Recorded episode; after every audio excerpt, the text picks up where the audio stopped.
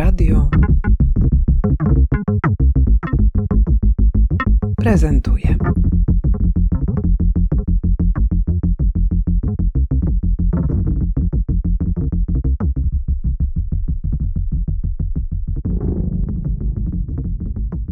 Mam ogromną przyjemność jako wydawczyni książki Macieja Rawluka powitać wszystkich na premierze oficjalnej jego albumu zatytułowanego Wszystko składane, aparat, rower i przedmieścia.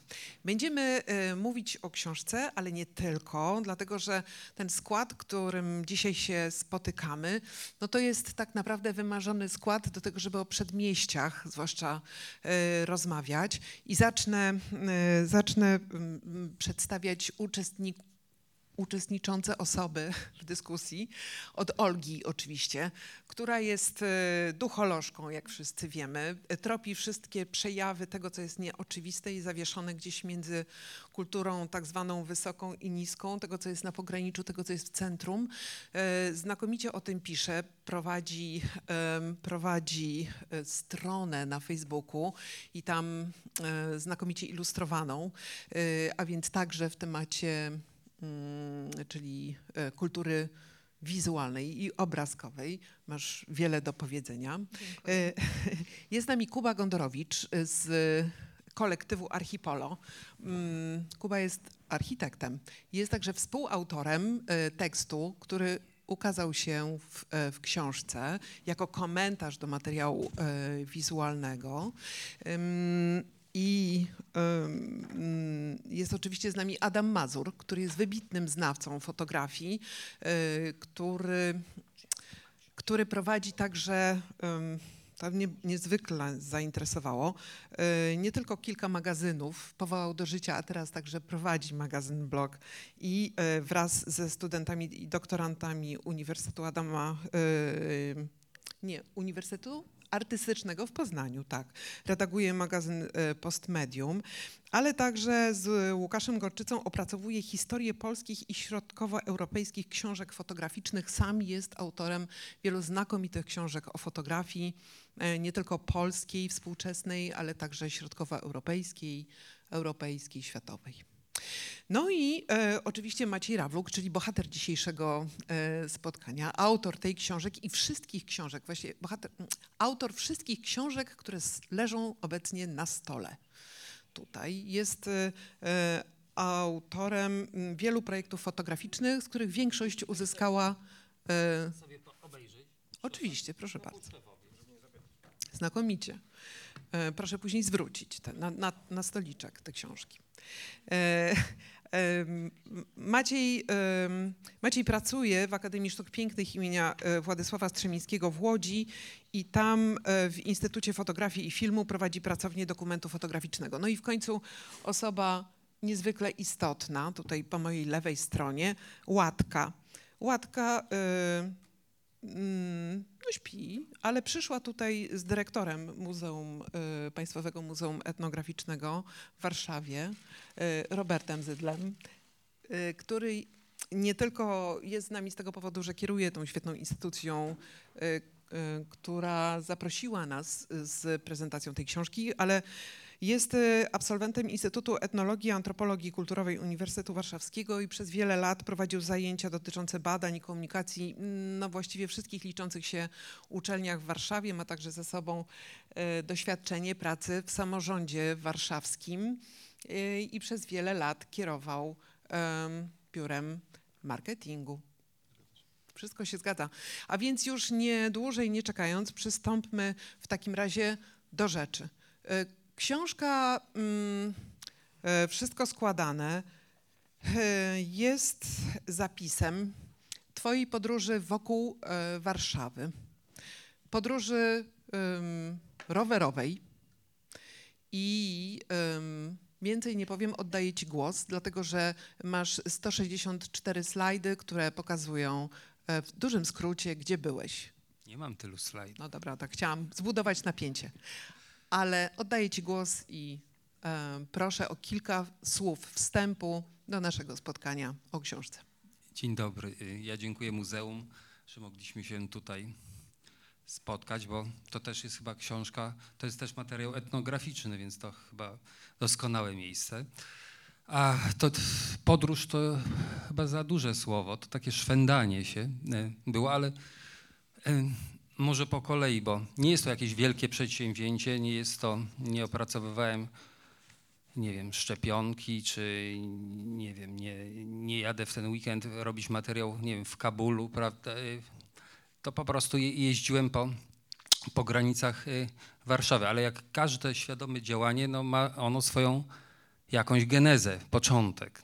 Ale ja jednak zachęcam do odpalenia tej prezentacji. Dobrze. Mm.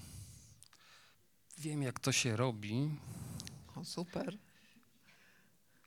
ale na razie może niech sobie taka mapa będzie. A może już puśćmy zdjęcia. Okej, w każdym razie ta mapa na początek jest dość istotna z tego Mhm. powodu, że oglądając fotografię można by mieć wrażenie, że no właściwie te, one, te zdjęcia mogłyby być zrobione z grubsza gdziekolwiek. Mm? I ta mapa kotwiczy je y, w bardzo konkretnej geografii Warszawy i pokazuje rzeczywiście mm, Tak, ten pusty teren do, to jest miasto, a te y, kółka y, to są zdjęcia, czy są punkty, które. Znaczy to jest tak jak y, to jest jakiś wybór z większego wyboru, większego wyboru zdjęć, a i tak to wszystko było, prawda? Musiał ten moment tej re- rejestracji też być jakąś, jakąś decyzją, też jakimś wyborem z tego, co y, się, z tego, co doświadczałem. Ale może wrócę do początku, jak to się e, zaczęło. E, Więc mm, oczywiście temat fotografowania przedmieść jest no, w historii e, motywem znanym, oswojonym. E, Tak jak ja się osobiście powoływałem, czy na e, Grońskiego Pastoral, czy Petera Biało- Białobrzeskiego e, No Buddha in Sabarbia, czy mam też album na swojej półce Alejandro Cartageny e, w Sabarbia. e, To są jak Sabarbia Mexico. To jest, to jest jedno.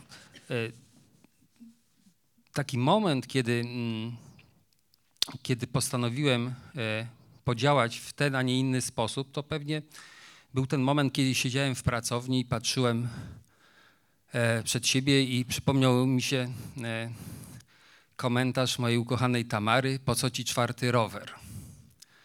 Więc spojrzałem na, e, na ten czwarty rower, w którym, w którym jest składak i poczułem się zobowiązany godnie go wykorzystać. Pomyślałem też e, o swoim aparacie, który e, od dwóch czy trzech lat był nieużywany od poprzedniego, jednego z poprzednich e, projektów, a mianowicie mm, fotografowaniu dawnej, dawnej drogi krajowej numer jeden. I tak się złożyło, że ten aparat, to był aparat analogowy, który również był składany. I to wyszło jakoś tak naturalnie.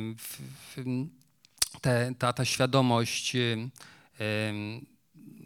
tematów, y, te po, po, potrzeba wykorzystania tych narzędzi, jakim jest y, rower i aparat, y, spowodow- spowodowały to, że postanowiłem spróbować, ponieważ nie wiedziałem, że e, jak długo, czy w ogóle ten, czy, czy jaki jest potencjał w tym moim pomyśle, prawda? Ja będę ci zadawała takie pomocnicze pytania, dobra? W którym miejscu zacząłeś na tej mapie?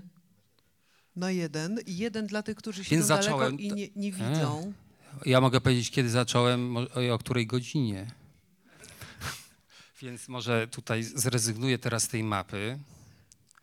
I to nie jest dokładnie pierwsze zdjęcie, ale jedno z pierwszych. I ono było zrobione 15 grudnia, co trudno uwierzyć może, ale to był grudzień, godzina 14.13 chyba. I zacząłem od Bemowa. Y, I e, tak jak to jest wykorzystane w książce, e, poruszałem się w granicach, poruszałem się odwrotnie od wskazówek zegara. Przyjąłem sobie takie, mm, takie założenia, że mm, będę podróżował czy szwendał się dookoła, dookoła granic miasta, zapuszczając się trochę w jedną lub w drugą stronę, w zależności od sytuacji. No, to Rower okazał świetne, się ale- tak doskonałym, znaczy tak, bo teraz włączmy może Tak, bo tutaj Slajdy. pojawiło się już kilka takich wątków, które wymagają trochę doprecyzowania. Jak to czwarty rower? No tak to bywa, prawda? Bo jeden jest do tego, drugi jest do czegoś innego. No ale to, to może nie jest forum tutaj rowerowe. Myślę, że bę- będą też pytania bardziej szczegółowe e, na temat rowerów. Rower okazał się doskonałym e, strzałem w dziesiątkę, bo nie ma nic lepszego e, do, do szwendania się właśnie po, po, po jednak dość długich dystansach niż to strasznie szybko się tutaj przewija. Ale wiesz co, nie martwmy się tym. Dobrze. Rzeczywiście twoje poprzednie projekty, bo te książki, które w tej chwili wśród państwa krążą, pokazują to, jak Maciej Rawluk zatrzymuje się, podróżując przez Polskę na przykład. Zatrzymuje się po to, żeby sfotografować przystanki, albo zatrzymuje się po to, żeby zobaczyć jedną z najważniejszych dróg przecinających e, nasz kraj. I ty masz taką metodę pracy, która polega na tym, że jakby rejestrujesz to, co widzisz przemieszczając się przez Polskę. I y, to, o czym powiedziałeś, że rower daje ci taką swobodę powolnego przemieszczania się, tak? Powolnej decyzji, czy nabierania przekonania, że chcesz coś akurat konkretnie w tej lokalizacji sfotografować. Co ten rower zmienił w twoich, wiesz, w twojej praktyce, y, y, w praktyce fotograficznej, którą generalnie, która generalnie polega na tym, że fotografujesz to, co widzisz przy drodze. Znaczy, no, rower jest tylko na, y, narzędziem, które no, pozwala y, pokonywać pewien y, dystans, jednocześnie nie, nie, nie uniemożliwia, un- uniemo- umożliwia w zasadzie w każdej chwili zatrzymanie się, prawda? I, fotograf, i fotografowanie czy oglądanie, przyjrzenie się z bliska. Jeszcze taki rower, którym się posługiwałem, na małych 16-calowych y, kółkach powoduje pewną pobłażliwość wśród osób na- napotkanych. Można jechać, nie wiem, po chodniku w miejscu publicznym, dzieci pokazują cię wtedy palcami, y, ich rodzice mówią, a to pewnie jakiś niepełnosprawny pan jedzie. I wszystko jest wtedy łatwiejsze. Nie budzę żadnej, e, żadnej e, jakby złości czy e, podenerwowania, prawda? Jeżdżąc gdzieś tam wś- wśród ludzi, bo jednak czasami nie jeżdżę ulicami. A powiedz mi, dlaczego właściwie wybrałeś e, Warszawę? Mhm. Dlaczego nie zrobiłeś takiego projektu o Łodzi? Y, No, przedmieścia Łodzi to prawie się łączą z przedmieściami Warszawy. No, żartuję trochę, ale może kiedyś to nastąpi. Y, Natomiast y, to są jednak przedmieścia stolicy kraju, tak? z- z jednego z państw Unii Europejskiej i, i takie przedsięwzięcie no, ma swoją trochę większą wagę.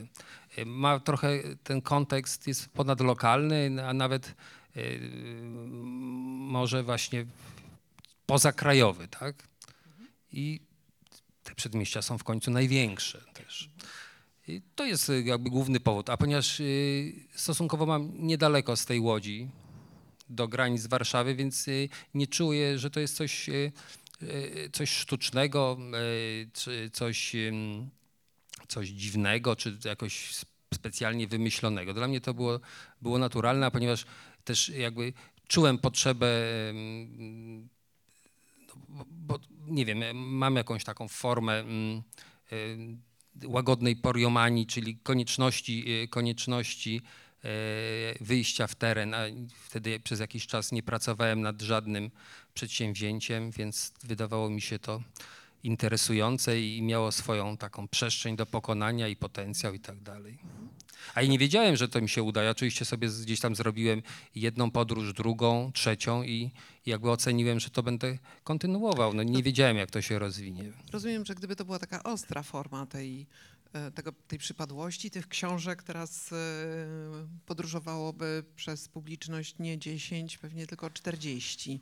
Czyli ta konieczność przebywania w przestrzeni jest jakimś motywem do Mhm. tego, żebyś robił zdjęcia, ale e, też później z nich robił wybór. I tutaj, zanim oddam głos, e, a dzisiaj będę kierowniczką, będę udzielała głosu i zabierała go, e, zanim oddam głos, poproszę o wypowiedź Adama Mazura. Chciałabym, żebyś jeszcze jedną rzecz nam powiedział. Z tych e, wielu fotografii, które zrobiłeś, a być może, nie wiem, być może ten aparat, którego używałeś, nie daje takiej swobody jak ten, wiecie, rozpasany nawyk fotografowania wszystkiego telefonem komórkowym. Mhm. Może mogłeś robić tylko bardzo niewiele e, zdjęć. Mhm. I w jaki sposób dokonałeś wyboru? Znaczy mam ten aparat przy sobie, bo ktoś mo- może pomyśleć, no składany rower to oczywiście, ale składany aparat. Gdzieś go tutaj położyłem. Zrobisz nam zdjęcie? O, proszę. Rzeczywiście, jesteśmy w samym centrum. To jest y, taka konstrukcja. Do mikrofonu prosimy. To jest taka konstrukcja, y, aparat jest współczesny, natomiast konstrukcja jest y, y, taka jak y, była, nie wiem, 80 lat temu, taki aparat typu folding camera.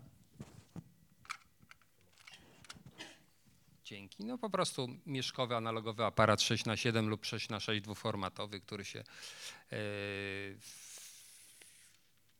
który tak się składa, rozkłada, mm, ma jednoogniskową, e, jest e, bardzo dobry optycznie i leżał sobie bezrobotny.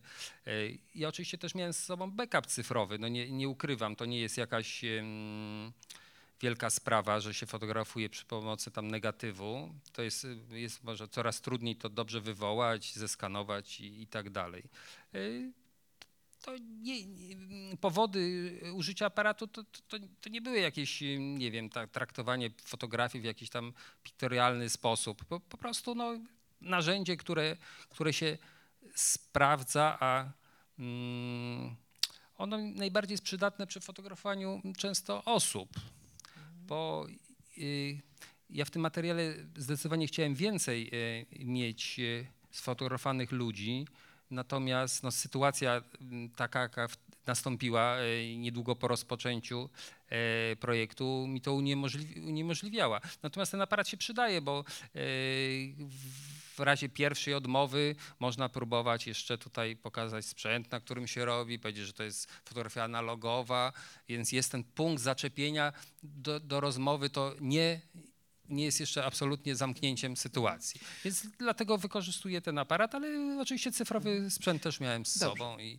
i, a ta powolność pracy, no oczywiście trzeba się zastanowić, bo jeśli tu jest 10 klatek i za to się tam około 100 zł w sumie płaci pewnie z wywołanie, no to człowiek tam oszczędza, prawda? Ale nie jest to dla mnie jakiś taki powód y, specjalny.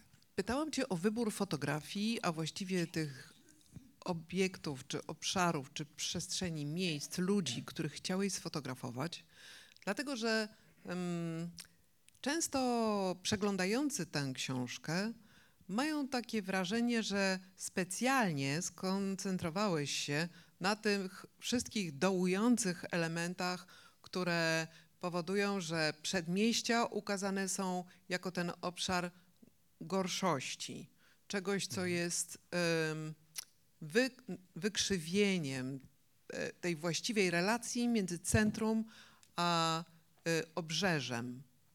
I em, ponieważ e, mam dyżury też księgarskie w naszej księgarni, zdarza mi się rozmawiać na temat Twojej książki z osobami, które przeglądają ją i chcą ją kupić. I to wydaje mi się, że takie narastająca potrzeba do tego, żebyśmy rozmawiali o właśnie tych obszarach, które są poza centrum, które są połączone poza, nie wiem, dużym miastem, takim jakim jest Warszawa, albo przygotowują do wjechania na jego teren, albo znajdują się już w, obrz, w obszarze miasta, ale jednak nie do końca y, realizują ten mit o wielkomiejskości, że tu taka rozmowa skoncentrowana na niedostatkach i na tym, co jakby oddaje, no tak jak na tym zdjęciu, tak? Jakąś taką tymczasowość rozwiązań, coś, co jest e, e, trudne do zaakceptowania jako przestrzeń wygodna czy pełnoprawna przestrzeń publiczna, że te fotografie, no trzeba przyznać, że koncentrują się właśnie na takich elementach.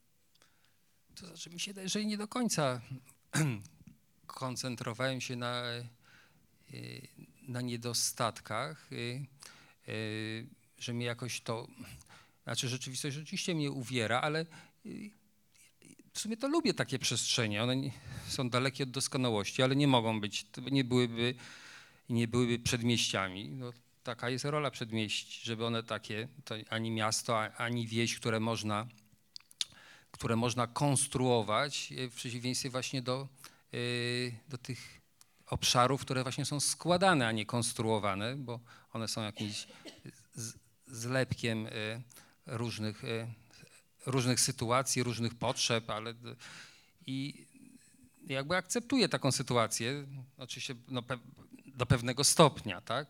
I, i też, y, no nie wiem, to nie miał być jakiś materiał specjalnie negatywny, tylko taka relacja w, w, w miarę obiektywna, bez, bez też wymyślania jakichś, y, y, bez y, szukania jakiejś, nie wiem, konkretnej, na przykład, nie wiem, pogody, żeby fotografowanie wszystko, kiedy jest ponuro albo kiedy jest pięknie.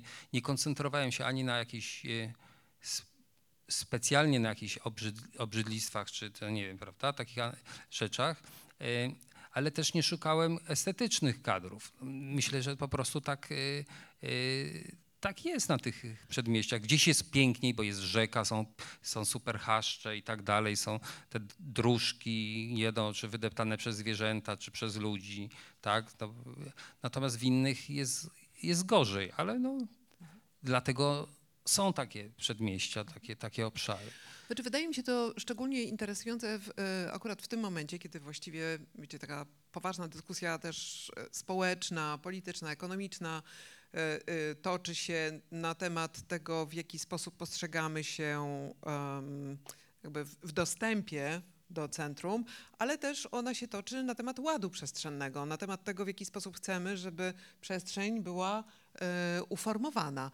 Ale zanim przejdziemy do tych wszystkich kwestii architektonicznych, gdybyś e, Maciek mógł się mikrofonem z Adamem e, podzielić, mielibyśmy taki solidny wstęp związany z fotografią i z jednak em, używaniem fotografii do tego, żeby e, rejestrować rzeczywistość. Maciek wspomniał o kilku projektach, znaczących projektach, które, dużych projektach fotograficznych, które chwytały przedmieścia.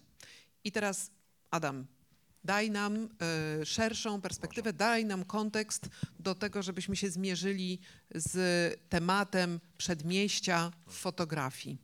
Ciekawe. Dzień dobry Państwu. E, Bogna koniecznie chciała, żebym zrobił nawet taką, taki wstęp. E, Ja bardzo się broniłem przed tym, ale widzę, że jednak to powraca. E, Więc ja zamiast tego wstępu, czy takiej prelekcji o przed, temat przedmieścia i fotografia, okej, to poprosiłem Maćka, żeby jednak te mm, książki Państwu tutaj przyniósł, bo wydaje mi się, że to jest może nawet ciekawsze jako taki wstęp do tego, co artysta chciał powiedzieć. To znaczy te jego książki układają się myślę, że w taką bardzo ciekawą całość, taką sekwencję, więc też ta na przykład fotografia e, tych przedmieść Warszawy w jakiejś mierze ona tak bardzo nie dziwi, jak się zobaczy na przykład te książki o tych monopolowych w Łodzi, czy właśnie tą taką e, jedynkę, tak, tą e, książkę o tej właśnie trasie, która tam, którą Maciek przemierzał, z, e, fotografując też Polskę. E, Więc to, to, był, to byłby taki, taki mój rodzaj odpowiedzi na to pytanie, czy taką prośbę Bogny o ten e, wstęp. E, Ja jeszcze skomentuję te książki za chwilę, ale ja pomyślałem, że ty jesteś taką moderatorką, ale wiesz, ja też jestem takim trochę, czy tutaj jest kilku takich dyżurnych moderatorów i pomyślałem, że ty nie zadasz sobie pytania, a mnie tak zainteresowało właśnie, dlaczego ty takie książki wydajesz, że ty masz jakąś taką dziwną skłonność, do, bo wiesz, tak jakby tutaj dopytujesz, dlaczego ktoś tak fotografuje, no, ale wiele osób fotografuje, ale ty to wydajesz. Dlaczego coś takiego wydajesz? No dobra, czas się przyznać. E, dziękuję za to pytanie. Może zrobić prelekcję też. E, z Mała prelekcja z pokazem slajdów. Słuchajcie, no e, przede wszystkim, jeśli chodzi o moją motywację, to ona jest czysto przestrzenna. Ona dotyczy rozmowy, e, która nie powinna się toczyć ani w gronie wyłącznie architektów, ani w gronie wyłącznie osób, które się zajmują projektowaniem przestrzeni. Ona powinna być bardzo zdemokratyzowana i narzędziem do przejrzenia się w tym, jaką materialność dla siebie wytwarzamy, co uznajemy za wystarczająco dobre, żeby w tym funkcjonować, to jest właśnie coś, co zobaczyłam w fotografiach Maćka.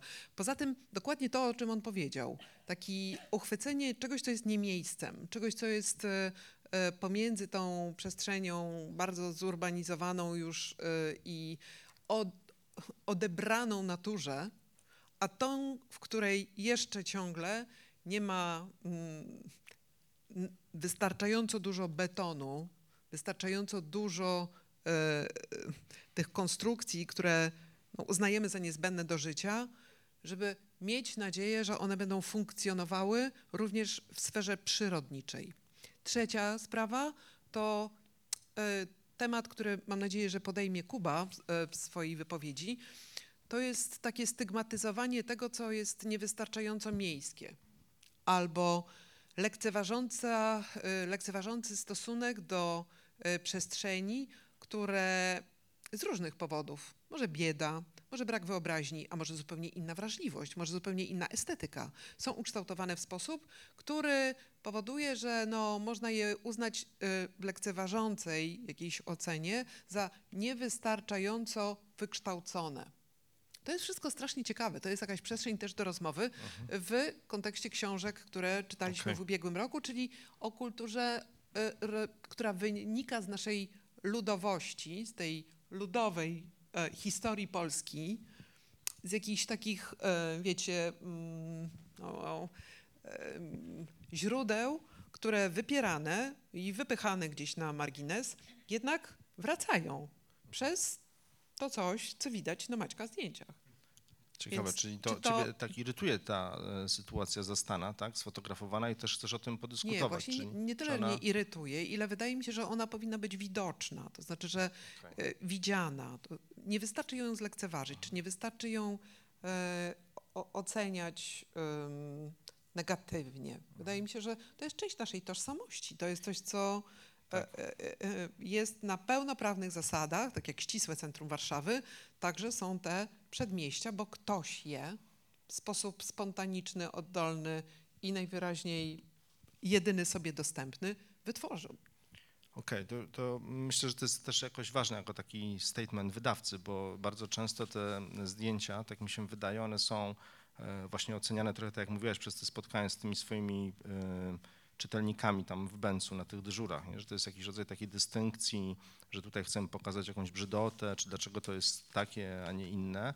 Podczas gdy wydaje mi się, że na przykład z perspektywy takiej fotograficznej, czy tych e, nawet książek fotograficznych, no to to jakby ten temat y, jest bez sensu, bo to tak jakby tę książkę Maćka na przykład o tych sklepach monopolowych, nie wiem czy Państwo tam ją widzą, to jest jeden chyba, chyba wciąż, muszę Ci to powiedzieć, jest to moja ulubiona e, książka, E, to tak jakby to kojarzyć na przykład z walką z alkoholizmem, tak, czy że, że to byłby jakby au- autor, który chce się wypowiedzieć przeciwko piciu e, alkoholu w Łodzi. E, Podczas gdy to kompletnie chyba nie o to chodzi w tych publikacjach czy w tej obserwacji, więc e, myślę, że tak samo ten projekt dotyczący tych przedmieść Warszawy też nie jest do końca o takiej brzydocie czy jakimś braku pomysłu władz Warszawy na to, co z, tym, co z tą przestrzenią zrobić. Natomiast jeżeli chodzi o ten taki szerszy kontekst, to rzeczywiście jest to mm, taki temat, e, te przedmieścia w fotografii, to trochę będę, mm, znaczy unikając tej e, formy takiego wstępu, będę raczej tak mówił, żeby ciebie też jeszcze sprowokować do kilku wypowiedzi na temat tego, dlaczego to zrobiłeś, bo oczywiście, e, tak jak Maciek przywołał te przykłady, które są nawet tam we wstępie podane, no to to jest taki temat właściwie akademicki. Ty też występujesz trochę jako taki akademik, prawda, że każdy kiedyś musi zrobić taką fotografię przedmieść i to jest twoja odpowiedź na ten e, temat. E, Teraz pytanie jest, co by ciebie wyróżniało jakby w tej takiej odpowiedzi, czy w tej takiej twojej podróży. E, Ja myślę, że, mm, że niektóre z tych zdjęć są rzeczywiście mm, wspaniałe, czy one są, że ich brakowało, że nie widzieliśmy Warszawy w ten sposób, ale w ogóle jakby w fotografii takiej mm, pejzażu, takiego właśnie gdzieś pomiędzy miastem a taką naturą.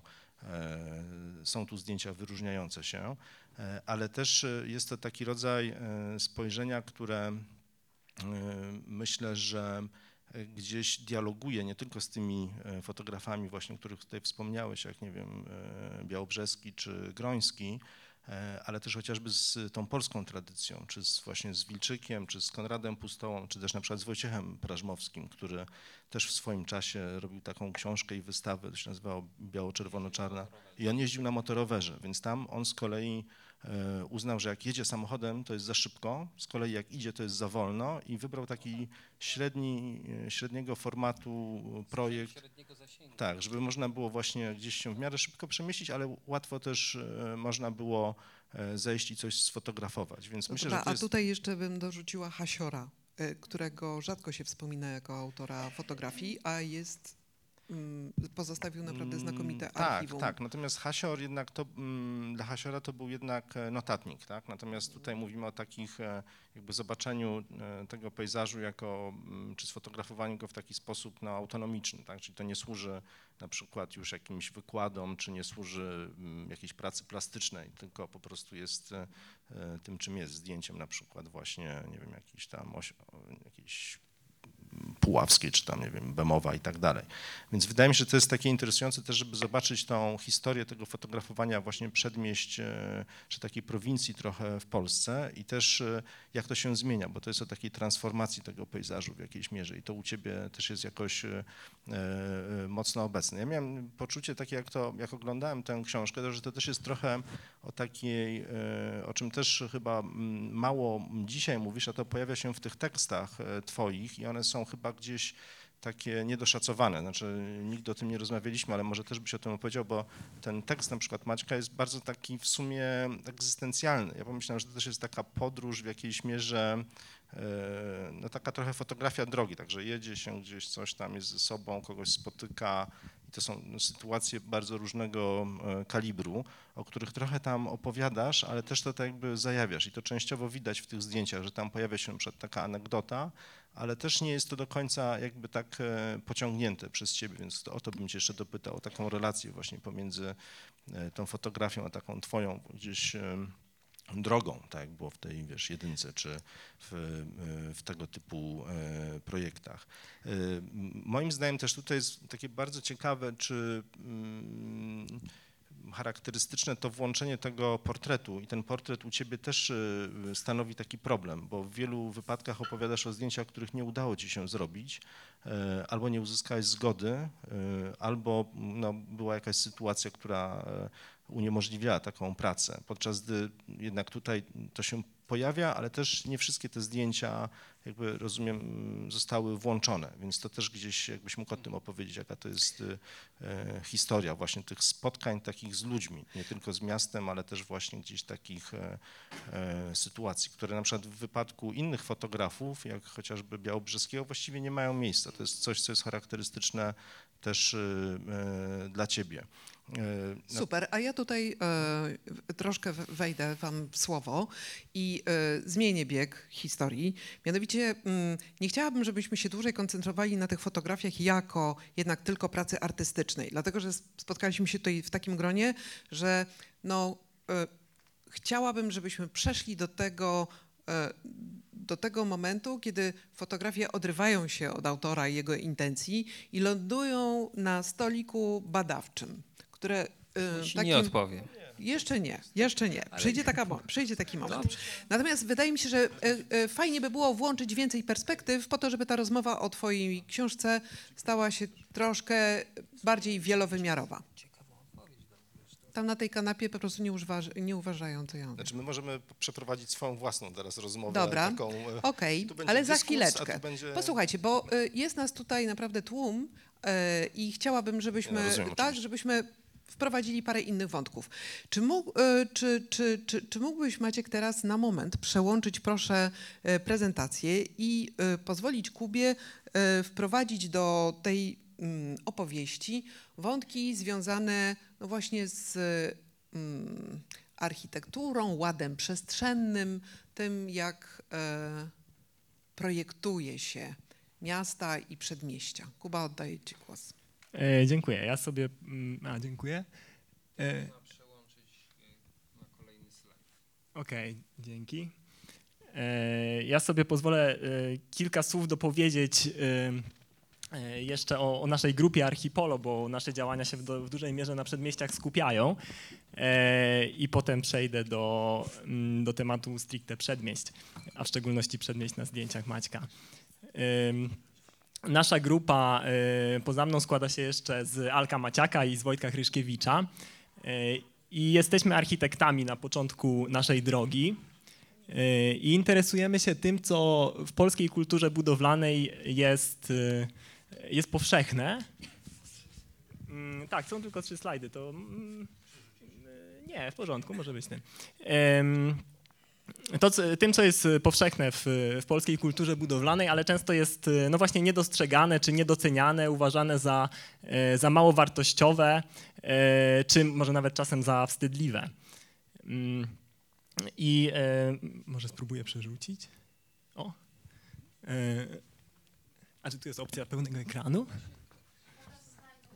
jakiś F5 na przykład? czy coś? F5 spróbujmy. Cyk. Nie działa? A, a, a. No dobrze. E, A, następny. A, wszystko a działa, okej. Bo tu jest zupełnie co innego na tym ekranie. E, Prowadzimy, e, prowadzimy na Instagramie profil o nazwie Archipolo, na którym e, staramy się wydobywać z tej polskiej przestrzeni pewne charakterystyczne elementy. E, Takie jak właśnie ogrodzenie betonowe, albo, albo przybudówka, albo, albo dom, który próbuje być zamkiem. E, I staramy się te elementy oswajać. E, Swoją drogą też e, wiele, wiele z nich pojawia się na, na zdjęciach Maćka. Staramy się je oswajać, bo wierzymy, że to one w dużej części tę polską tożsamość architektoniczną kształtują. I być może warto się z nimi polubić, a na pewno warto je opisywać i je jakoś nazywać. Przedmieścia to już jest zdjęcie z albumu. E, Przedmieścia są dla nas szczególnie interesujące, ponieważ to tamta ta polska kultura architektoniczna się w dużej mierze kształtuje. Mm. I e, są, e, te miejsca są niewyczerpanym źródłem motywów, które aż się proszą, żeby w jakiś sposób z nich twórczo skorzystać. Jest z nami na sali Wojciech Wagner, który oprócz tego, że jest wicedyrektorem Biura Architektury i Planowania Przestrzennego Warszawy, także odpowiada za estetykę miasta. Czekam, kiedy zacznie krzyczeć. Jeszcze dobrze jest? Dobrze. Mm, e, Tak, więc e, było nam też bardzo miło, że mogliśmy wziąć udział w pisaniu tekstu e, do, do albumu, bo to też dla nas było kształcące doświadczenie o tyle, że my się głównie koncentrujemy właśnie na budynkach i na detalach, natomiast, mm, natomiast na zdjęciach Maćka, e, Maciek się również koncentruje na tych przestrzeniach pomiędzy, na tych pustkach i na, no i na ludziach, to co, e, to, to, co, to, co wspominał. Mm, I Ja tam wkleiłam Tak. jeszcze jedną fotografię, po to, żeby, żeby pokazać, co zrobiliście do wydania kwartalnika Rzut, który był poświęcony wsi. tak. I tutaj też widać tę pracę, którą wy wykonujecie. Opracowaliście coś w rodzaju typologii dla właśnie takich przestrzeni wiejsko, wiejsko-miejskich, prawda? Tak, dokładnie. To jest, e, to jest zdjęcie z, e, z tego artykułu. E, Tutaj robiliśmy, powiedzmy, o krok dalej poszliśmy niż, niż na tym instagramowym profilu. Wybraliśmy pewne, pewne elementy z, z Ołtarzewa, to jest wieś przy wjeździe do Warszawy. Mm, I pokatalogowaliśmy je. Wybraliśmy pewne charakterystyczne typy, takie jak brama, e, takie jak totem reklamowy, e, jak, e, jak reklama typu billboard, czy jak ogrodzenie. Wszystkie również są, są w albumie, przewijają się przez, prze, przez cały album Przedmieść. I opisaliśmy je jako, jako pewne charakterystyczne elementy przy drodze. Kuba, oglądając zdjęcia e, Maćka z tej, z tej książki, e, jak ty widzisz, jak ty je widzisz? Co one, co one pokazują? To jest to są, wariant pytania, e, który zadał mi Adam, o to, dlaczego takie rzeczy wydawać, po co je wydawać, po co je pokazywać, dlaczego mielibyśmy je oglądać? Co te fotografie waszym zdaniem mówią? No więc w naszej opinii e, to są fotografie, które pokazują rzeczywistość i pokazują być może nawet przyszłość e, miejsc, w których wielu z nas mieszka albo będzie mieszkać. E, One już w tej chwili się bardzo mocno rozrosły i prawdopodobnie będą się rozrastać dalej. I w tej chwili dyskusja wo- wokół przedmieść przede wszystkim toczy się w takim tonie mocnej krytyki. Mówi się, że że przedmieścia właśnie, że na nich brakuje ładu przestrzennego, że tam panuje chaos przestrzenny, że te budynki są, nawet padło już w tej dyskusji, że, że, że mają niską jakość estetyczną.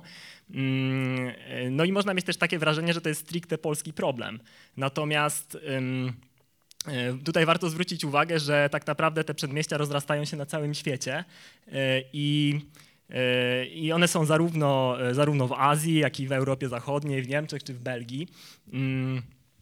I tutaj e, jest na przykład e, jest, jest wiele określeń. Mówi się o międzymieściu, mówi się o desakocie na, te, na, te, na tego typu miejsca.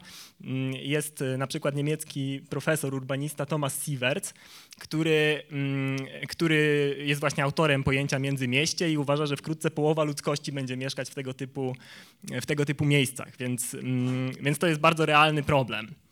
I nasza pozycja jest taka, że być może, ponieważ e, to, doty, to dotyczy tak ogromnej liczby ludzi, to być może mm, e, należy przestać traktować te miejsca jako właśnie błąd w planowaniu przestrzennym, czy jako niedoszłe miasto i należy zacząć się zastanawiać, w jaki sposób można poprawić życie ludzi w tych miejscach.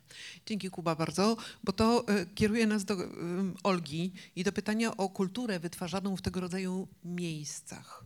Ty zajmujesz się no właśnie badaniem, pokazywaniem tej, tej kultury. Jak mogłaby się określić i czy zgadzasz się z Kubą, że to jest taka przestrzeń, która jest jednak dom, dominująca, że to jest coś, co e, jest e, mocniejsze tak naprawdę niż te normujące e, zapędy kultury płynącej z centrum?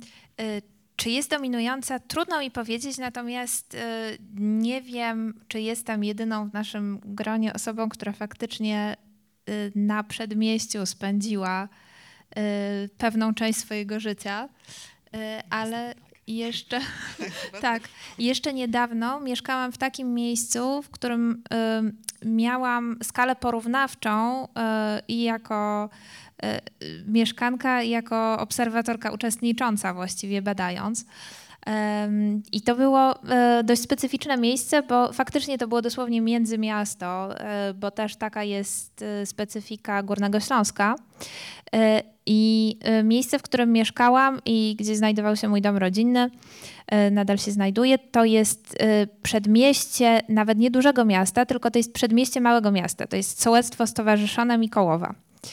E, Tyle tylko, że jest na tyle blisko od Katowic, y, że jest to w tej chwili takie, mm, jest, jest to miejsce, które przechodzi dość specyficzną ewolucję, dlatego że y, z położonej pod lasem właściwie wioski y, z małym terenem przemysłowym, ym, warsztatami autobusowymi, to jest e, w, w tej chwili teren, który zmienił się w takie dość aspiracyjne, prestiżowe miejsce ze względu na zieleń i spokój, e, które wciąga sporo osadników z Katowic. W związku z czym y, zmienia się z obszaru wiejskiego, takiego właściwie chłopsko-robotniczego, tak jak niektóre miejscowości dookoła Warszawy jeszcze niedawno miały taki charakter, to tak samo e, południe Katowic i właśnie miejscowości na południe od Katowic w, też, też były dość podobne, to w tej chwili e, jest to takie miejsce, gdzie powstaje dość dużo e, nowej, dość drogiej architektury e, dla osób, które dojeżdżają do pracy w Katowicach lub Tychach. To jest bardzo ciekawe. Mhm. Mm, To przypomina mi o badaniach, które już kilka lat temu wykonali e, Przemysław Sadura i Maciek Gdula. Oni Mhm. badali kulturę ludową. Mhm. Przeciekawe e, wnioski z tego. Między, tak spłaszczając bardzo, okazało się, że ta kultura ludowa jest kulturą zapośredniczoną przez telewizor Mhm. i przez tych, którzy pojawiają się w przestrzeniach, no nie wiem, wiejskich, czy no właśnie w takich przedmieściach, którzy przyjeżdżają z dużych miast i przenoszą tam swój styl życia i przenoszą tam różnego rodzaju atrybuty, które uniemożliwiają tak naprawdę rozróżnienie, co jest wsią, a co jest miastem. Myślę, że e, ci nowi osadnicy, oni są zdecydowanie miejscy, że są miejscy, ale lubią też spokój i najczęściej też mm, cenią sobie ten spokój jako takie środowisko, w którym mogłyby dorastać ich małe dzieci. E, Więc y, myślę, że to jest ich główną motywacją, to znaczy więcej przestrzeni i otoczenie zieleni. Ale tak jak mówisz, również estetyka, tak, estetyka architektury również zaczyna Mhm. e, wkraczać tam, z, jakby będąc manifestacją stylu życia. Tak, widać to bardzo dobrze, dlatego że ja pamiętam e, te okolice z, e, z wczesnych lat 90., e, kiedy właściwie nasi jedyni sąsiedzi wtedy to byli emerytowani górnicy mieszkający w dość starych domkach, takich jednorodzinnych i widać dość charakterystyczne przemiany, to znaczy, że inne są zdobienia ogródków, że niektórzy wciąż mają kury na przykład, że w, są takie dość. e, Myślę, myślę, że jest dużo takich e, znamiennych, wręcz laboratoryjnych przekształceń. Na przykład e, to jest taka wiosko, dzielnica przedzielona na pół trasą Katowice-Wisła. I po naszej stronie to jest dość duży obszar, nie ma w ogóle żadnego sklepu spożywczego.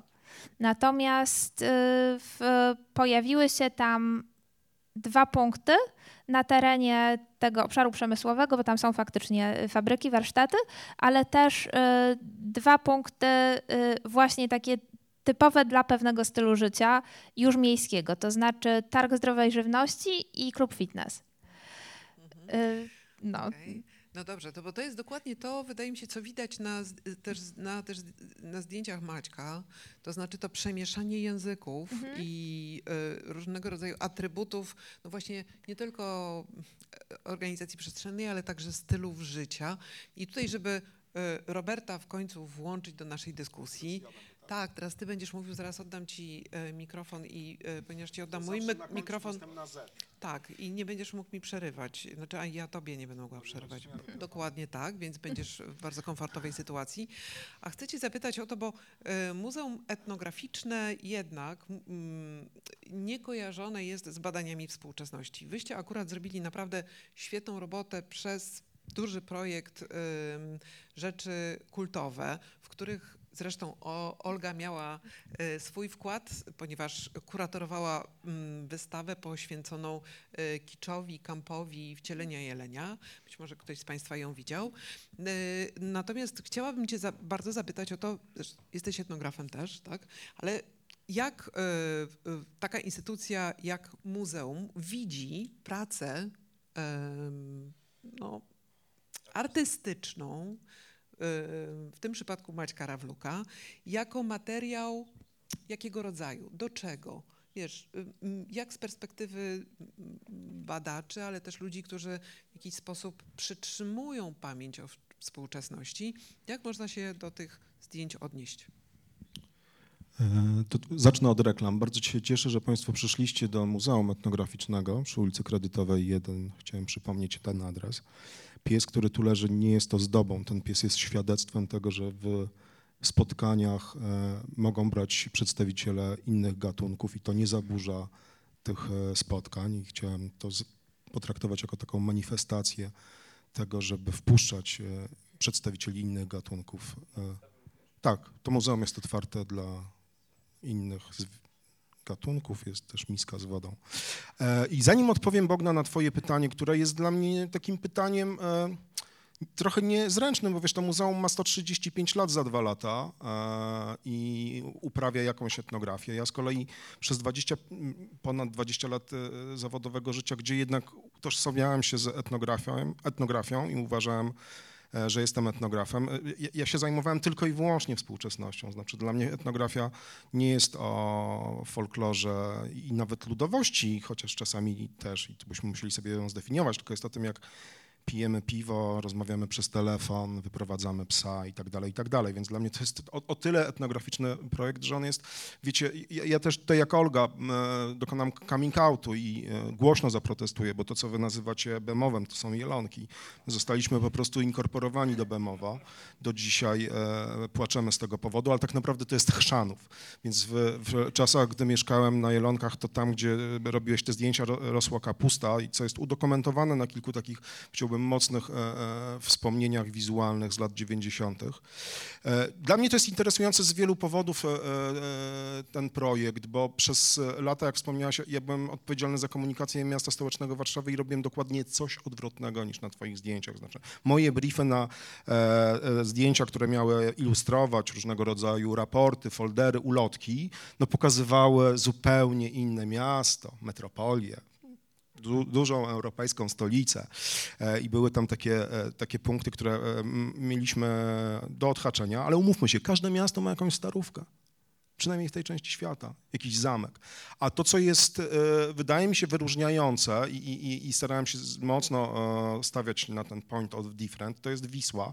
I jak spojrzałem na twoją mapę, to wiesz, tak naprawdę jakbyśmy sobie cyrklem zaznaczyli e, te granice, to tak, jest tam taki wiślany pasek, który bardzo niebezpiecznie zbliża się do samego centrum miasta. I umówmy się, że, no wiecie, no, jak chcecie zobaczyć dzisiaj dzikie bobry, to idźcie pod most Świętokrzyski, one tam będą. I, i, I to jest niemalże w samym e, centrum miasta. I wydaje mi się, że to jest coś, to mm, musisz przełączyć się po prezentacji, to jest coś, co, co, co miasto wyróżnia. To, co jest mega dla mnie też e, e, wychodzące z całej tej naszej e, dyskusji, to ten projekt to, to jest kolejny dowód na takie załamanie się opozycji natura-kultura, wieś miasto, znaczy te binarne opozycje, które świetnie sprawdzają się w naszym e, e, e, życiu codziennym, bo głosujemy na PiS albo PO, na Trumpa, Bidena i my podejmujemy takie zero-jedynkowe decyzje e, w naszym e, życiu, albo one są wymuszane przez ten scyfryzowany świat, w którym żyjemy, to okazuje się, że no jednak jest trochę inaczej. Na tych zdjęciach nie ma żadnej granicy. Znaczy to, to, to, co tutaj kolega powiedział o tych międzymiastach mi się bardzo e, podoba i też się zgadzam e, z tym, że od Łodzi do Warszawy, jak sobie byśmy podróżowali, to tam może w okolicach Puszczy Bolimowskiej znaleźlibyśmy coś, co przestaje być miastem, ale wchodzimy w e, przestrzeń niby zieloną, ale ogrodzoną płotami i to są, e, to są jakieś tam e, sympatyczne e, działeczki. E, Więc, więc, więc dla mnie to łamanie takiej e, binarnej opozycji jest bardzo, e, bardzo fajne. To, co też pokazałeś z tymi wiejskimi totema, znaczy tymi totemami, bramami, płotami, to, to, to jest taka dla mnie podpowiedź, jak mógłby wyglądać skansen za kilkadziesiąt lat. E, No bo przecież nie będziemy mieli architektury e, drewnianej, a coś ci etnografowie będą musieli chyba kolekcjonować, zbierać, przenosić, więc, więc to z pewnością będzie tego typu historia. I e, przywoływany tutaj Wojtek Wagner będzie zgrzytał zębami, bo okazuje się, że będziemy chcieli za, ocalić od zapomnienia tą, te, te budy takie sprzedające wódkę 24 na dobę. Na przykład ta buda z placu bankowego, którą tak dzielnie wyeksmitowałeś, mogłaby trafić do takiego e, skansenu. I wyobrażam sobie jeszcze, e, e, że, że, że ten wyszynk jakby tam był, to byśmy mieli taki brand experience tego świata, który gdzieś niepowtarzalnie odszedł, no bo Wagner nam totalnie zmodernizował jednak Warszawę i pozbył się tych, tych samowolek. Wiem, Wogna, że się rozgadałem, ale jeszcze tylko chciałem popatrzeć w swoje notatki, bo mi się też podobało to, jak pokazywałeś aparat, rozkładałeś i mówiłeś, że pokazywałeś tym ludziom, żeby oni się nie bali, że tutaj jest coś takiego. I to mi przypomniało takie historie z moich e, e, różnych e, sytuacji badawczych, gdzie ja chodziłem na badania z różowym dyktafonem. Różowy dyktafon nie może być narzędziem opresji. Ja tutaj nagram panią, ale to jest taka różowa zabaweczka położę, prawda? I w ten sposób też e, e, wydaje mi się, że oswajałem taką sytuację jednak opresyjną, no bo, bo fotografowanie ludzi, zresztą tych ludzi tak za dużo u ciebie e, nie ma, e, szczerze mówiąc. To są właśnie miejsca, czy jak Bogna mówiłaś, nie miejsca, tylko te nie miejsca Marka Orze, to jednak były, wiecie, te nie miejsca e, zglobalizowanego świata. Lotniska międzynarodowe, hotele, windy, w których grała muzyczka. Okazuje się, że tutaj mamy do czynienia z innymi niemieńcami i, i, i, i- i też wydaje mi się, że czujemy to, że pomimo tego, że mamy tą mapę Warszawy e, i niestety te grafy Legii, to mi się nie podoba akurat. E, wolałbym Polonię, no ale cóż, cóż robić, tak, taka jest rzeczywistość. E, ale gdybyśmy sobie tak pokrążyli wokół czeskiej Pragi, Rygi, a nawet Berlina, to, to, to, to wydaje mi się, że te, te pejzaże są podobne. I już ostatnia rzecz o kurach. Bo ty powiedziałeś, że, że niektórzy mają jeszcze kury. Znaczy, słuchajcie, moim zdaniem w dzisiejszych czasach w wielu środowiskach posiadanie kury albo kur to jest jednak oznaka budowania pewnego e, prestiżu. Więc zwróćcie uwagę, jak po prostu te pewne konwencje się e, zmieniają i to dość szybko, e, bo na naszych oczach i możemy to rejestrować. Mm, To ja, Bogna, oddam Ci chyba mikrofon, bo Łatka chce gdzieś wyjść, więc zobaczę, co się dzieje. Super, bardzo dziękuję. No słuchajcie, tu mamy e, w takim razie mm, nie tylko silnie zarysowane różne pola interpretacyjne i włączenia tego projektu do e, różnego rodzaju spojrzeń, które rozszerzają naszą wiedzę o rzeczywistości, ale ponieważ wielokrotnie pojawiło się, e, pojawiła się postać Wojtka Wagnera, to ja myślę, że przypomnę, że będzie głos z sali, będą pytania od publiczności. Jeżeli będziecie Państwo chcieli o coś zapytać, w tym Wojtka Wagnera, to proszę już przygotowywać się do e, zadania tych pytań. Posłuchajcie, i teraz tak. e, Widzimy już, że jakby ten projekt fotograficzny jest czymś więcej niż e, autor miał na myśli. To widać. Siedzi tu przytłoczony tym wszystkim i ogólnie się martwi, że nie rozmawiamy o nim. Nie rozmawiamy o nim. No to jest. Tak, tak. Bo tam było pytanie, y, po co robić takie zdjęcia. y, I w zasadzie to nie jest e, taki y, głos protestu, tak? Tak jak w przypadku tych innych działań, które, mm, które robiłem, y, wspomniane sklepy z alkoholem, czy, mm, y, czy te łódzkie bałuty, czy nawet ta, to, co się dzieje dookoła byłej drogi krajowej numer jeden, czy te inne przedsięwzięcia, o takich nikczemnych trochę miejscach, znaczy nikczemnych, no w zasadzie na które nie, nie ma powodu specjalnie, żeby mm, nie wiem, je rejestrować, może się wydawać e, o nich mówić, czy w ogóle zwracać uwagę. Dla mnie jest to o tyle ważne, że mm, e, to są też takie, tak, y, są to sytuacje trochę tymczasowe, które, mm, które e, przemijają prędzej lub, e, e, lub później i one się też przekształcają, zmieniają w różnej skali i taką, taką moją rolą osoby, która wykorzystuje fotografię i wykorzystuje jej tą najważniejszą, tą, tą właściwość, jaką jest no, rejestrowanie tej wizualnej rzeczywistości, to jest no, takie no, oc- ocalenie, po prostu z, y, wy, wykorzystanie, y, zdokumentowanie tej pracy, i ona jest potem taką pożywką, nawet właśnie jak y, ta dzisiejsza rozmowa y, dla innych. No to, to jest główny powód, po co, y, po co takie, takie miejsca wydawało się nie bardzo potrzebne, y, drugorzędne, trzeciorzędne. Ja je po prostu rejestruję. No to jest mój powód. Tak, ja może do tego dodam, że to jest ten projekt artystyczny i ta mm, funkcja fotografii taka dokumentalna trochę prowadzi na stronę tego właśnie skansenu, czyli te przedmieścia gdzieś są wymiatane później, natomiast zostają zdjęcia, zostaje książka. Więc myślę, że ta e, funkcja taka dokumentalna w połączeniu jeszcze wręcz z taką afirmacją, która też w jakiejś mierze jest widoczna na niektórych tych zdjęciach, taki zachwyt tą brzydotą, czy jakimiś takimi e, dziwnymi e, kontrastami też jest charakterystyczna. I e, to jest e, mm, właśnie widoczne przez porównanie do tych fotografów, e, którzy fotografowali te przedmieścia lat temu 20, 40 czy 80, jak na przykład nie wiem, Aleksander Minorski, e, przedmieścia Warszawy, czyli taką wolę przedwojenną gdzieś, która też była przez niego fotografowana trochę jako taki rodzaj projektu interwencyjnego, natomiast dzisiaj to dokumentuje właściwie takie życie, którego już nie ma i to właściwie budzi rodzaj wręcz takiej nostalgii No, czy ale ja bym się właśnie. Adam, z tobą gruntownie nie zgodziła, bo y, przepraszam cię. Y, y, z tego, co mówi Kuba, z tego, co mówi Olga, wynika wręcz przeciwna sytuacja. To znaczy, że przedmieścia nie są już niespełnieniem marzenia modernizmu o zmodernizowaniu wszystkiego, tylko przedmieścia są nową rzeczywistością, którą im szybciej zobaczymy jako naszą przyszłość, tym lepiej. O tym mówi Kuba, o tym mówi Olga i wydaje mi się, że to jest coś, co też mnie bardzo w tym materiale, który y, Maciek zebrał, uderza. Przedmieści. Znaczy to, to nawet na tych zdjęciach widać, że nie ma czegoś takiego jak jedne przedmieścia, bo są i takie, i takie. Znaczy mówiłaś o tej brzydocie jakiejś takiej, takie złe słowa, ja w ogóle nie chcę ich pamiętać. A, a z drugiej strony mamy tutaj całkiem takie, taką ładną deweloperkę, bym powiedział czasami, jak w ogóle z jakiegoś żurnala. E, jakieś takie wille. E, więc, więc e, tak jak nie ma jednej wsi, kiedy wy mówicie wieś, to ja od razu zaczynam się zastanawiać, ale o, którą wieś wam chodzi? Tak, tak nie ma jednych, jednych przedmieści. Wydaje mi się, że tutaj naj, najprostsze do zdefiniowania okazuje się miasto.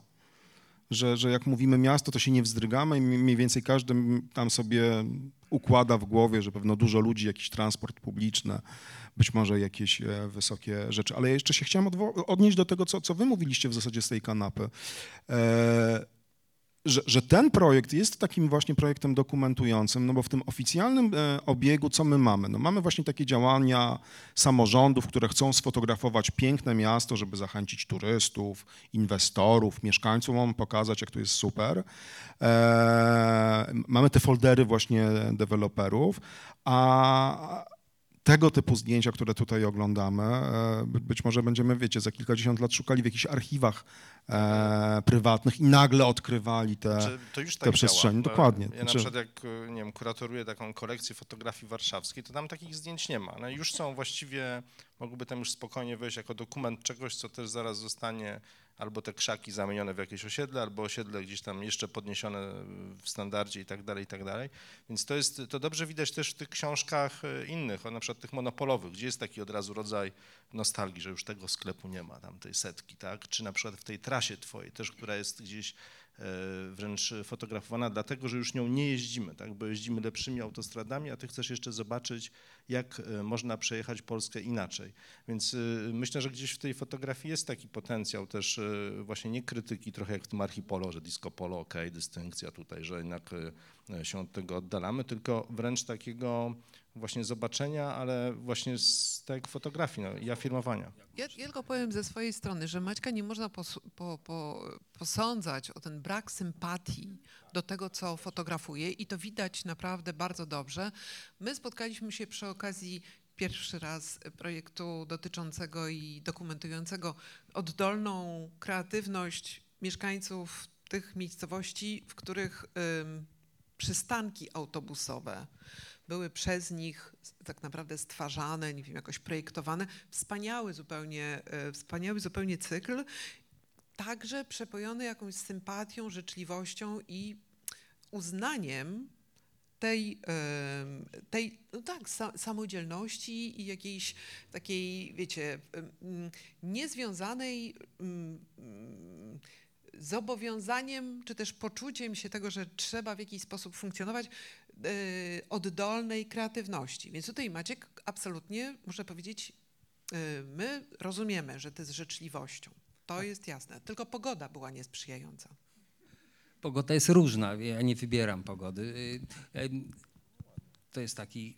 Mm, e, ale chciałem o czymś innym. To, co Adam mówił o, o tym, że to się Y, o, tym, y, o tej rzeczywistości, która tak szybko się zmienia, zanika, to chciałem tak opowiedzieć, jak wybieraliśmy z Bogną zdjęcie na okładkę i ono tutaj widać y, tą, tą przestrzeń, która jest sfotografowana. Ja właśnie chciałem wiosną powtórzyć ten, to ujęcie.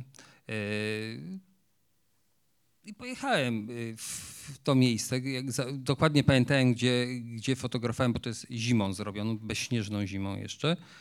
I po prostu tej sytuacji nie ma. Nie ma tego lasków w, w takiej ilości, nie ma wzniesienia, na którym stałem i, i, zrobiłem y, to zdjęcie. Po prostu tam już jest zupełnie, tam już jest miasto w, w, tym miejscu, tam już jest, jest, jest droga, są nasypy i tak dalej, jest po prostu, y, ten obszar jest przekształcony. I to jest też pokazuje, sam naocznie doświadczam, jak te zmiany mm, są szybkie i po prostu tego, tej przestrzeni nie ma i dlatego warto ją, nie wiem, zanotować, bo może komuś się przyda, będzie chciał zobaczyć, jak to wyglądało całkiem, całkiem niedawno, bo po prostu przekształcenia są błyskawiczne. Ja nie mówię, że, że to źle, czy to oczywiście żal mi często takich sytuacji, ale to akurat y, no, tak jest, tak? I no, jeszcze nie obrażam się na rzeczywistość, ale to, to, to, jest, no, to jest też ten mój motyw, dlaczego to robię.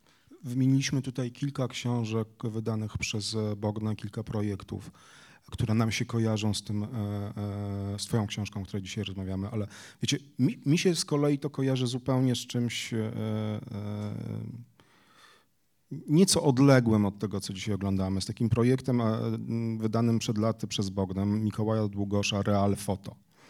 Ze zdjęciami e, z Allegro e, wkładanymi tam przez ludzi chcących sprzedać różne rzeczy, na przykład suknię ślubną. Ale pani, która sprzedaje suknię, suknię ślubną, zakłada na głowę foliową torebkę, bo chce się zanonimizować nie ma kompetencji wystarczających, żeby w Photoshopie wyczyścić swoją twarz. I, i, i trochę dla mnie e, to, to jest podobny projekt. Znaczy, to jest projekt pokazujący jakiś proces przemiany.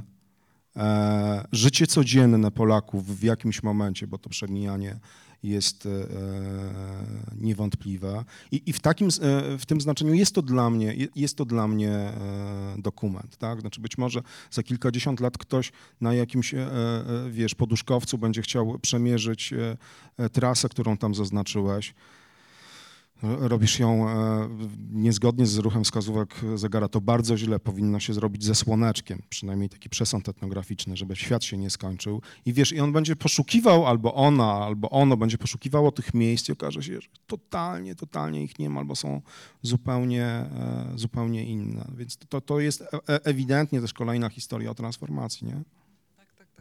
No słuchajcie, ponieważ tu już się pojawiło bardzo dużo wątków i wydaje mi się, że poruszyliśmy na tyle dużo różnych e, tematów, że moglibyście zacząć chcieć zadawać pytania, więc ja otwieram w tej chwili dyskusję z udziałem e, wszystkich zgromadzonych na sali. Czy jest może już jakieś pytanie, bądź też spostrzeżenie, które chcielibyście powiedzieć na głos do mikrofonu? Zachęcam.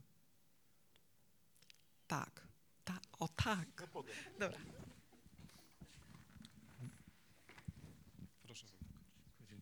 Dziękuję, dzień dobry.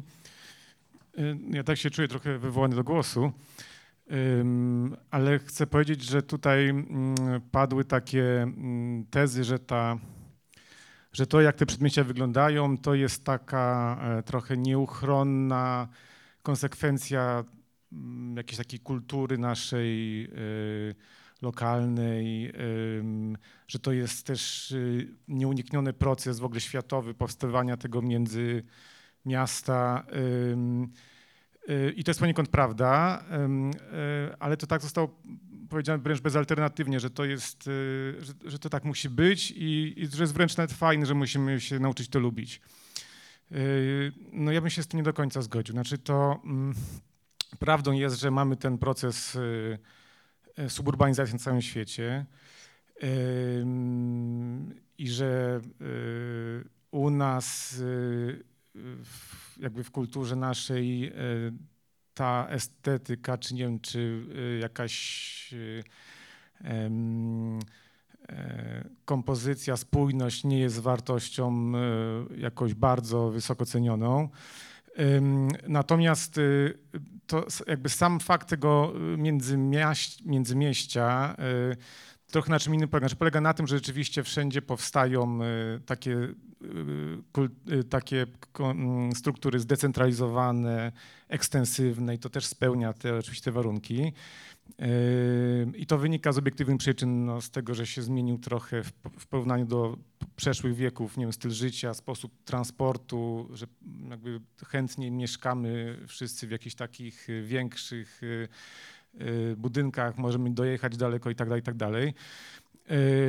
Niemniej w bardzo wielu krajach te przedmieścia nie wyglądają tak jak tutaj na tych y, zdjęciach. Y, są jednak bardziej spójne, y, są bardziej funkcjonalne, bo to jest jakby jedna z głównych, jeden z największych problemów tych przedmieści polskich. One są po prostu niefunkcjonalne, w nich się źle żyje.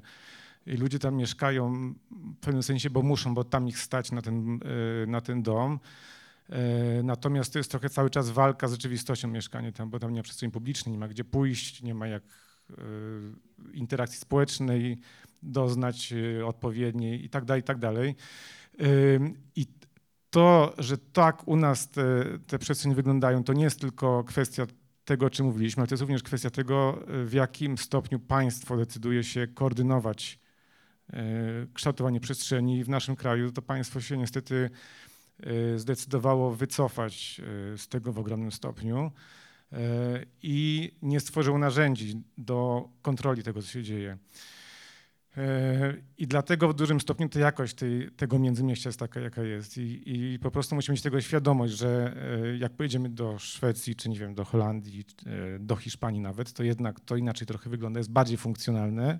Oczywiście znajdziemy wiele kadrów podobnych, ale wiele, wiele takich jak tutaj nie znajdziemy. I oczywiście są przykłady, gdzie to państwo się wysuwało wiele bardziej niż w Polsce, tak? No, możemy obejrzeć miasta afrykańskie czy południowoamerykańskie, gdzie w ten sposób, czy taka filozofia przestrzeni dotyczy nie tylko przedmieścia, a w zasadzie 90% w ogóle całego miasta. E, no to taka jest moja, moje spostrzeżenie strukturalne, bardziej systemowe. Tak, bardzo dziękujemy za Twój głos. On jest oczywiście ważny, dlatego że masz e, rzeczywiście z, z racji swojej roli i funkcji, masz ogromny wkład w to, jakiego rodzaju oczekiwania są formułowane na poziomie zarządu miasta. Wobec tego e, jak to miasto ma mm, realizować wyobrażenie o ładzie przestrzennym. No i rzeczywiście zawdzięczamy Ci bardzo skuteczną walkę z dziką billboardozą i to trzeba przyznać. Natomiast tutaj na tych, kiedy mówiłeś o tym wszystkim, przyszło mi do głowy, że na zdjęciach Maćka ja nie mogę się zdecydować na to, czy to jest, czy to jest ten stan, w którym to jeszcze nie jest miasto, czy to są, czy na tych fotografiach oglądamy przestrzeń, z których miasto się wycofuje? Że wiecie, równie dobrze można byłoby spojrzeć na to na taki, taki lekki Czernobyl, nie? że to jest jakaś taka przestrzeń, która po prostu yy, yy, w wyniku jakichś dziwnych yy, zajść jest przechwytywana przez inną logikę niż wiejska. Logika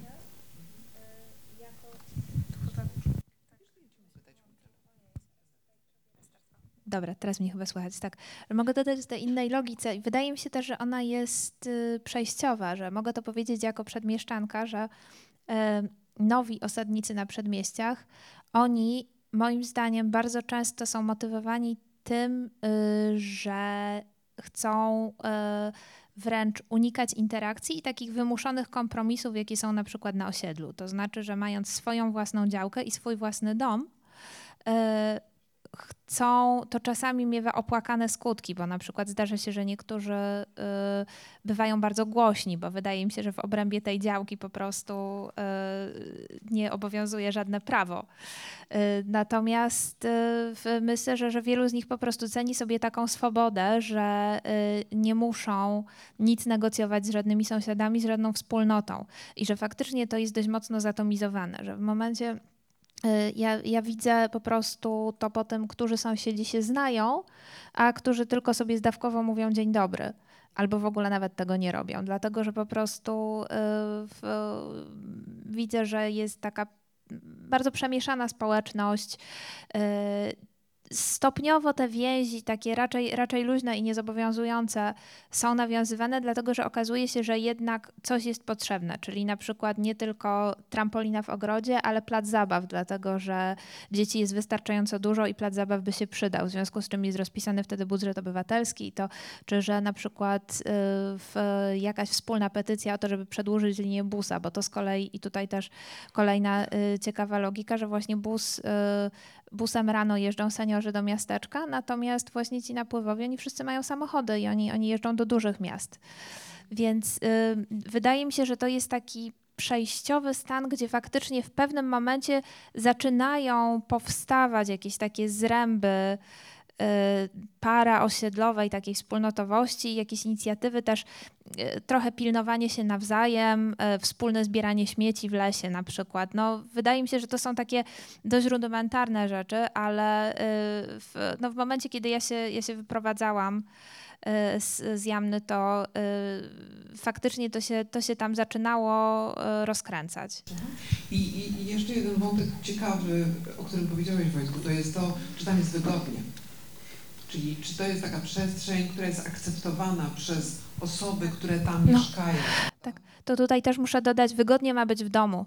Wygodnie ma być w domu, wygodnie ma być w samochodzie. To jest po prostu yy, takie minimum, na które zgadza się yy, ktoś, kto kieruję się takim myśleniem, że domek jednorodzinny i tak będzie wygodniejszy niż małe mieszkanie w bloku. Myślę, że, że należy po prostu mieć z tyłu głowy tę motywację, myśląc o, o niewygodzie y, życia na przedmieściach, z którą ja się zgadzam, bo y, w, dopiero mam nadzieję zrobić prawo jazdy, ale żyłam tam bez prawa jazdy, co jest absolutnie y, jazdą bez trzymanki, bo trzeba polegać y, na bardzo niepewnych y, połączeniach y, transportu publicznego. Komentarz bardziej, jeśli można, Tomek Jędrkiewicz. Mm, Jako głos przedmieścia. Chciałbym wprowadzić tutaj jeszcze jedną perspektywę. Ja się trochę przestraszyłem, kiedy powiedziałaś, że przedmieścia są naszą przyszłością. Ja sobie pomyślałem, kurde, one są waszą przyszłością. I to mnie bardzo niepokoi. Też chciałbym, żebyśmy sobie pomyśleli o tej przestrzeni tutaj pokazanej jako o, o przestrzeni, w której toczy się walka. Walka pomiędzy właśnie taką przestrzenią wolnościową, nieuregulowaną, gdzie krzaki rosną jak chcą, gdzie nie ma chodników, gdzie można jeździć rowerem w miarę spokojnie, gdzie kierowca autobusu zatrzymuje się na środku drogi, żeby pójść do sklepu i kupić sobie kefir, piwo czy na cokolwiek ma ochotę. I tym uporządkowaniem z latarniami, wszystkim, wygodą i tak dalej. Im wyższa cena ziemi, tym więcej tej wygody jest oczekiwane. Kiedy ja się wprowadzałem, bo ja też jestem ludność napływowa przedmiejska, która uciekła właśnie do tej wolności lat temu ładnych paręnaście, kiedy działki kosztowały 50 tysięcy złotych, wyglądało to zupełnie inaczej niż te, teraz, kiedy kosztują pół miliona w tej samej okolicy. Średni metraż domu zwiększył się z jakichś 70 do 100 do 300 do 400 mniej więcej metrów tych, e, tych chałup. I te projekty życiowe, które tam się realizują w tej chwili, one są sprzeczne. E, I myślę, że ci wolnościowcy niestety są skazani na wymarcie i na kupowanie sobie kolejnych działek 50 kilometrów działek dalej. Nie? I to jest takie spychanie, takie spychanie jak to, które towarzyszyło tworzeniu się państwowości. Tak? Z wytworzeniem pojęcia dzikiego z suburbiów, takiego właśnie jak na zdjęciu, prawda? niecywilizowany człowiek, on nie wie trochę do końca jak się żyje. I potrzebą włączenia go do tej miejskiej kultury, podczas kiedy wcale niekoniecznie tego chcemy.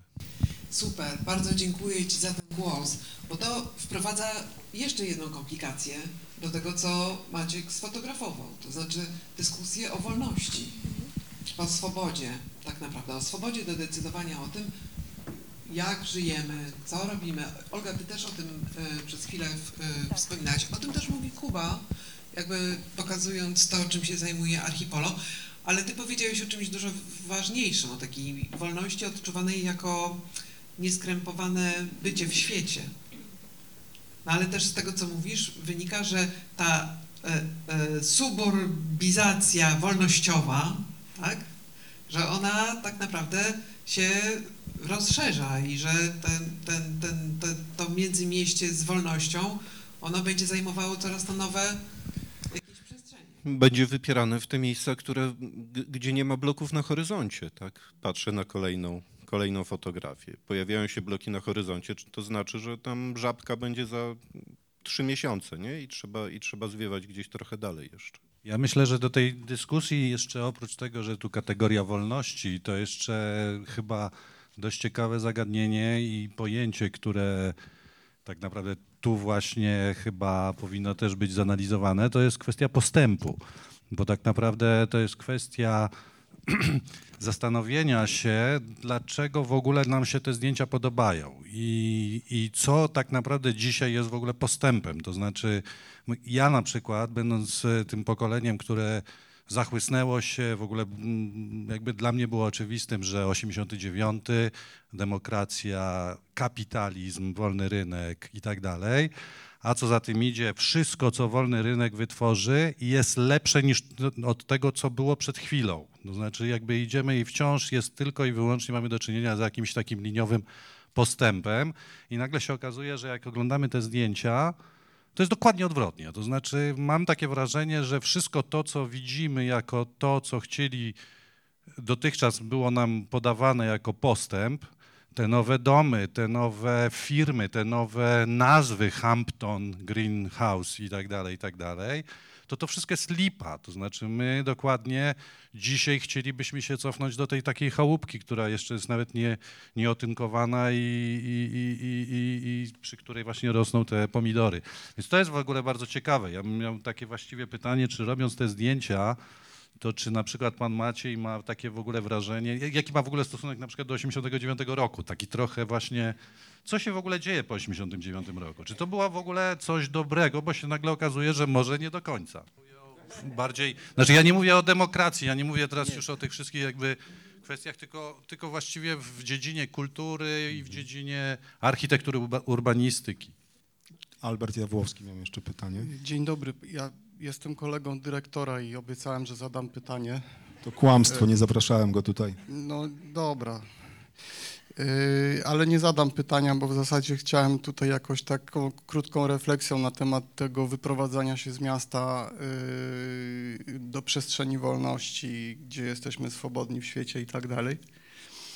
Ja miałem kiedyś taką przygodę, poszedłem do radia na temat świąt yy, i kultury ludowej coś mówić i trafiłem tam na kobietę, która była z jakiegoś stowarzyszenia matek czy coś takiego i ona się wychowała na wsi i zostałem bardzo mocno wytargany za ucho przez nią i miała, miała ona co więcej rację, bo ja zacząłem opadać w jakichś rytuałach i obrzędach i wsi i tak dalej, a ona powiedziała, że w ogóle to jest bzdura, bo wieś to jest y, ciężki zapieprz od y, rana do wieczora i tak dalej. Jak to się ma do tego, co, co, co, co, co my tutaj sobie nazywamy wolnością? Przez ostatnie dwa lata miałem doświadczenie mieszkania na wsi, takiej w ogóle bardzo daleko, w, Beskidzie Niskim i tak dalej, takie różne historyjki piękne. I y, bardzo dawno nie byłem tak ograniczonym człowiekiem, jak tam, bo zakupy, bo to, tamto, siamto i owamto. Nigdy nie czuję się tak wolny, jak u siebie w bloku na Grochowie ogromnym, bo mogę w kapciach zjechać do sklepu, do Żabki właśnie. Do czego zmierzam? Zmierzam do tego, że tak naprawdę ja bym bardzo chciał posłuchać opowieści. Oczywiście to nie jest uwaga krytyczna ani jakakolwiek tutaj, broń Boże, sugestia, ale patrzę na te zdjęcia, na tych ludzi tutaj też niekiedy i łapię się na takim braku zaufania do tego, co widzę, bo y, nie wiem, co widzą inni ludzie. Ja bym bardzo chciał też zobaczyć, y, usłyszeć w zasadzie, co ci ludzie y, na temat tej przestrzeni twierdzą, jak jej użytkują i przede wszystkim, jakie fantazje na ten temat mają. No bo mówienie o wyprowadzaniu się z miasta w jakichś wolnościowych celach jest zazwyczaj, przynajmniej na początku, fantazjowaniem na ten temat. No i tyle. Bardziej chyba niż opowiadając, opowiadać o swoich ambicjach wolnościowych i o tym, jak ja się czuję szczęśliwy, kiedy drogi pojawiają się i znikają w ciągu dwóch lat i to jest droga i potem nie ma jej dwa lata później, tak? bo, bo to tak szybko zarasta. Bardziej zależało mi na tym, żebyśmy pomyśleli o tych przestrzeniach jako o przestrzeniach konfliktu i starcia. Starcia bardzo różnych projektów życiowych. I e, tam, gdzie ja mieszkam, to jest miejsce włączone do Warszawy w 96 roku, ile dobrze pamiętam. Są tam rolnicy, którzy mają krowy, uprawiają ziemię, mają kury. E, Są korpoludzie, którzy sobie przyjechali wygodnie żyć. Są różni wolnościowcy, którzy pouciekali. Każdy ma trochę inny pomysł na to. I to, co jest niezwykłe w tej przestrzeni, to to, że się ona kształtuje w sposób dosyć swobodny i właśnie taki patchworkowy. A, a, a w mieście widzę to mniej, ale to może dlatego, że już zwieśniaczałem. Chłopaki tu mówią tutaj, wiecie, o tej wolności z perspektywy przedmieści Warszawy, Beskidu Niskiego, ale umówmy się, że to jest ta, ta, taka trochę historia klasy średniej, e, którą oni opowiadają. E, Potem będą pewno e, na mnie źli, że tak mówię o nich, ale że ich obrażam. Ale, e, bo wy, wy wymieniliście ileś takich projektów fotograficznych dotyczących fotografowania przedmieści dużych miast, nie tylko europejskich, a w zasadzie ja, ja bym chciał was zapytać, co wy sądzicie o takich projektach fotograficznych fotografujących takie ni wsie, ni miasta, a mianowicie PGR, które miały infrastrukturę tą właśnie, powiedziałbym sobie, no może nie wielkomiejską, ale tam właśnie było mieszkanie jednak w blokach, bez kawałka ziemi, z jakimś drobnym kurniczkiem albo e, garażykiem, gdzie była jakaś świetlica, jakiś sklep, to nie była wieś ulicówka, tylko, tylko jednak coś, co było pomiędzy e, i kilka takich projektów e, e, fotograficznych, e, które powstały w Polsce akurat mi przychodzą do głowy, bo to D- Dawid Żuchowicz robił coś takiego, Tomasz Tomaszewski e, i, i, i, jakbyście to zinterpretowali, co, co, to jest? E, Znaczy, to jest rzeczywiście mm, celna uwaga i tutaj e, też dobrze byłoby zaznaczyć to miejsce właśnie, e, które Maciek zajmuje pomiędzy gdzieś e, takim dokumentem, taką klasyką właśnie jak Prażmowski, czy wcześniej gdzieś, nie wiem, amerykańscy fotografowie z kręgu tam nowej topografii i tak dalej, a takim fotoreportażem trochę interwencyjnym, a trochę też dokumentującym jakąś sytuację międzyludzką, chociażby tego Tomaszewskiego może jest najbardziej taki znany, z takiego rzut beretem, o, trochę National Geographic, taki tego typu styl. Więc tutaj jest taki moment wycofania i też zobaczenia właśnie czegoś e, takim trochę świeżym okiem, więc też jest myślę, że to znaczące, że on przyjechał do Warszawy, że też trochę inaczej widzi tę Warszawę. Ja jako warszawiak jestem no, też zaskoczony wieloma tymi takimi identyfikacjami, czy to jest Warszawa, czy to nie jest Warszawa. Dla mnie Właśnie tutaj nawet mówiłem Maćkowi, że trzeba byłoby porozmawiać o tym, czy ta książka też nie obraża warszawiaków w jakiś sposób. Na pewno mieszkańców Jelonek obraża, wiesz, to już ustaliliśmy. Ale no nie tylko, bo Jednego maila w tej sprawie. tam na przykład Mokotów też jest jako, jako więc to jest... y, I miałam się zapytać, Maciek, czy ty czasem tutaj frustracji swoich nie wylewasz? Ale ja myślę, że ja bym tego bronił jako właśnie takiego projektu artystycznego, który się oddala od takiego dokumentowania w stylu y, Tomaszewskiego. Bliżej może jest właśnie gdzieś, tak jak y, wspomniałeś, Długosza i tego Ralfa, to, to jest absolutnie świetne też takie skojarzenie, czy nawet tego Tobisa, który właśnie jeździł po takich przestrzeniach e, e, nieznaczących, szukając takich znaczeń. U Maćka tego nie ma, bo widać, że on po prostu tak e, spogląda i nie chce mieć takich momentów e, symbolicznych, czy od razu jakiegoś skojarzenia, czy ze słownikiem, czy jak u Wilczyka z jakimiś e, sytuacjami, nie wiem, czy piłkarskimi, czy e, historią i tak dalej, tylko że jest to takie właśnie, jakby wylądował na jakiejś innej, no jak etnograf właściwie, tak się zachowuje, więc to jest myślę, że naprawdę wielką taką wartością tego e, działania fotograficznego i też stąd to chyba inspiruje tak e, wiele różnych głosów tutaj, bo każdy widzi trochę co innego w tej fotografii. Natomiast wydaje mi się, że mm, te inne książki pokazują też właśnie to, jak e, fotografował nie tylko te przedmieścia, jeżeli chodzi o Maćka, tak? bo e, to jest też takie jego zadanie, które wykonuje jako fotograf, więc e, też to układa się w jakąś taką serię tych książek czy publikacji,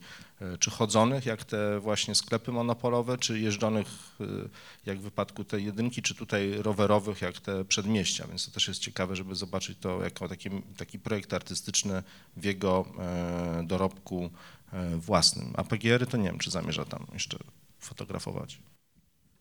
Py- Pytanie, czy to są jeszcze PGR-y, bo jednak trochę lat minęło. Ja tak się uśmiecham trochę pod nosem ironicznie, bo te podpisy do rzutu beretem Tomaszewskiego to etnograf robił. Zydel się nazywa. Chciałam powiedzieć to na zakończenie naszej dyskusji, w której rzeczywiście ani razu nie wybrzmiały takie tony, o których ty mówiłeś, Adam, że czy ta książka czasem nie obraża Warszawy. Wyka- jakby nie dotknęliśmy omówienia miasta Warszawa jako takiego. To być może jest temat na kolejną dyskusję, już bardziej taką specyficzną. A tymczasem za dzisiejszy wieczór i spotkanie bardzo Państwu dziękuję za wszystkie głosy, za wszystkie spostrzeżenia. Jeszcze będzie czas, e, żeby porozmawiać e, z autorem tutaj w tak zwanym kuluarze, prawda? Bardzo dziękujemy Muzeum e, za gościnę i za e, przestrzeń, w której mogliśmy się spotkać. Zapraszamy częściej. Także bardzo dziękujemy. To jest oficjalne zakończenie. Dziękujemy. Dzięki.